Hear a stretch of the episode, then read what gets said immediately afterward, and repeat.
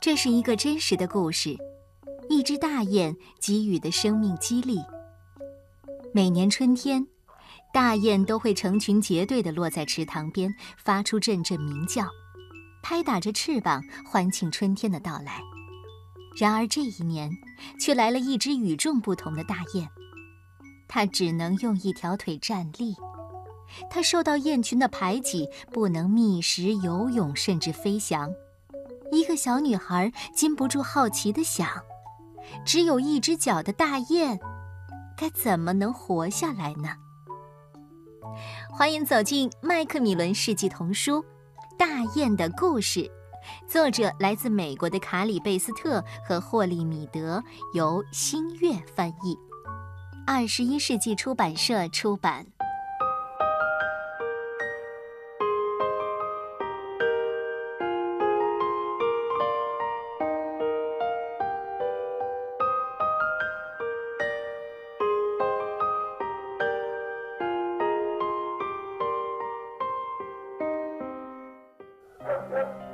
最先听到雁鸣声的是亨利，他围着池塘跑了一圈半，身上溅满了带有早春暖意的泥浆。亨利知道大雁正在飞来，接着我也知道了。大雁落在地面上，三三两两的，就像我们人一样聚在一起，有老有少，有爷爷奶奶，有叔叔伯伯。有兄弟姐妹，还有侄子侄女儿。每只大雁身上都像涂染着黑色、白色、灰色和棕色一样。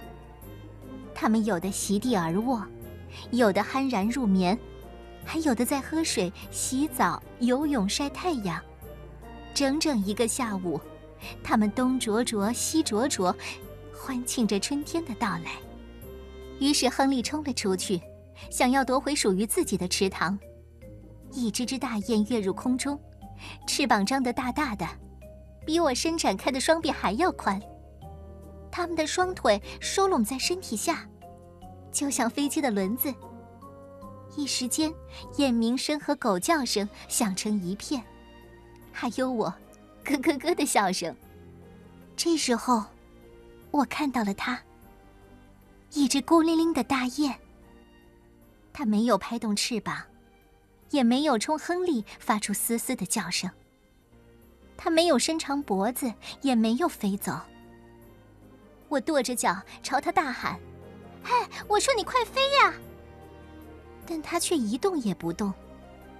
它盯着我们，我们也盯着它。刚开始，我看它哪儿都好好的，后来，我发现了问题。你的脚，我呆呆的站立在原地，心里砰砰砰的直跳。我敢肯定，连他都能听见我的心跳声。啊，大雁，嗯，你怎么了？我想留下来守着他，好让他平安无事，但这样也许会让他更加的惊慌。我也感到有些害怕。于是我带着亨利朝家走去，去找爸爸和妈妈。第二天，当我看见大雁的时候，发现它那只脚已经不见了。我从来没有感到如此难过。我凝视着池塘另一边的大雁，自己也试着用一只脚站立。我刚数到三十七，身体就失去了平衡。爸爸说着，把脸转开。真是一只不幸的大雁，看样子像是遇上了意外。妈妈看起来有些愤怒。在那个春天接下来的日子里，别的大雁都在游泳、啄食，还纷纷的筑起巢，美滋滋的炫耀着自己的孩子。很快，他们就教会了雁宝宝跟在自己身后走来走去，教会雁宝宝游泳。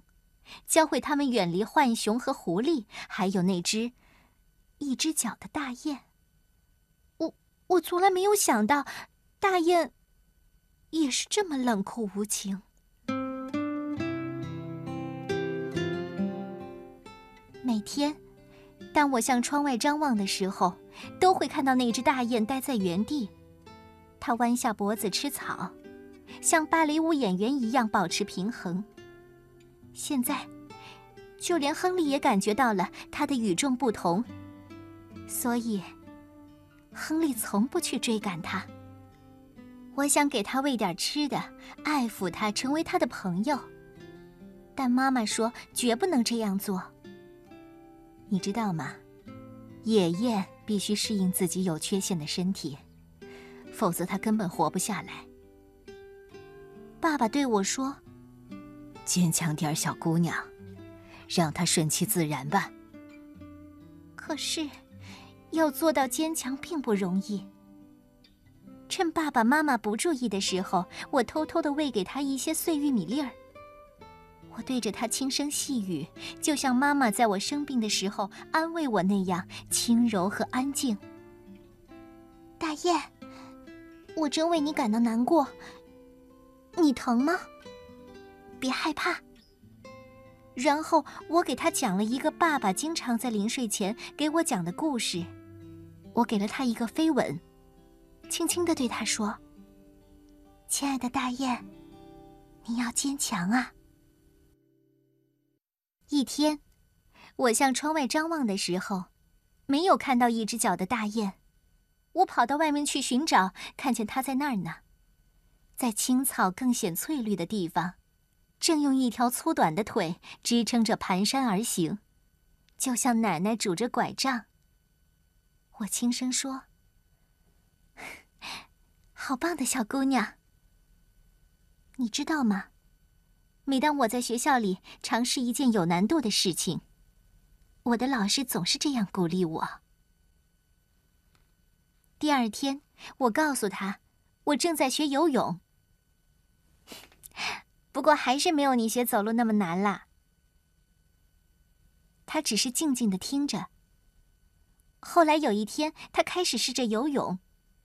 起初速度很慢，接着快起来。他摇摇摆摆的游过空无一人的池塘，当然除了我和亨利以外，真让人开心呐。我对妈妈说：“妈妈，如果他能飞起来就好了，这样别的大雁就不会认为它太虚弱，它也不会老是孤零零的了。”可是妈妈说：“这可不容易。”它必须用一只脚使劲儿的往后蹬。加油吧，大雁！天气很快就要变冷，等池塘全都结了冰，你可怎么躲避危险呢？但是对于飞，他连试也不试。整整一个夏天，我的大雁跳来跳去，东啄啄西啄啄，喝水游泳，快乐无比。有一天。我发现别的大雁开始和它结伴游泳。说真的，我太高兴了。在水中，它们看上去简直是一样的。但其实我知道，它们有什么不同。到了九月，大雁该飞往南方了，我也该回到学校。我不知道等别的大雁飞走之后，只有一只脚的大雁会怎么样。我希望它会留下来，同时又希望它会飞走。两个念头在我心里交织在一起。我问他：“嗨，我去上学的时候，谁来做你的朋友呢？”一天下午，我回到家，发现雁群已经飞走了。我撒下一些玉米粒，但没有一只大雁来啄食。亨利看着我。我看着亨利，我们的脑子里空荡荡的，只想着我们的那只大雁也飞走了。接下来一连好几天，我和亨利每天都听到野雁从头顶掠过时发出的鸣叫声。我们的那只大雁也在天上飞吗？我们一起找遍了树林里的每个角落，既希望它躲在树林里，又希望它没有在里面。就这样，一直到第二年的春天，我们每天都往地上撒些玉米留给它，直到天空中再没有雁鸣声传来。我们才彻底放弃找它。整个秋天和冬天，我都在想念我的大雁。乘坐公交车的时候，我似乎看见它从车窗外飞过；采摘苹果的时候，我仿佛听到它的叫声；踢足球的时候，我想象着用一条腿跑步会有多么的艰难。十一月，我在学校参加一场戏剧表演；十二月，我得到一个圣诞礼物——一只仓鼠。转年的一月，我们的池塘已经冻得结结实实的。二月，妈妈开始在室内栽培西红柿。三月，亨利开始脱去厚厚的冬衣。爸爸说，从夏天到现在，我足足长高了五厘米。后来，我是家里第一个发现那只红胸脯知更鸟的。洋葱草的气息也渐渐的浓郁。没过多久，我就感觉到了阳光的温暖。阳光把溜冰场又变回了池塘。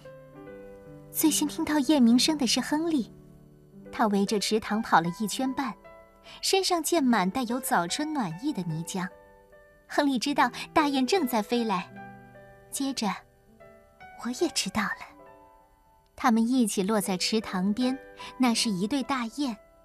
它们欢叫着，拍打着翅膀，喝水、洗澡，互相梳理羽毛。其中一只大雁比另一只个子大，它伸出跟消防水管一样粗的脖子，去呵护它的同伴——那只一只脚的大雁。我大叫起来：“哦，真的是你！哦，我的大雁，真的是你吗？真的是你！”在这个春天接下来的日子里，两只大雁一起游泳、晒太阳，一起走来走去的觅食。它们总在一起，形影不离，就像我和亨利，是一对好朋友。五月的一个早晨，我发现了一个大惊喜：一只脚的大雁和七只雁宝宝在一起。七只雁宝宝，十四条腿。它们东瞧瞧，西看看，一个个神气活现，拍打着翅膀，跟在爸爸的身后。看着这支前进的队伍，特别是我的大雁，我笑了。我轻轻地对他说：“看看你，多棒啊！”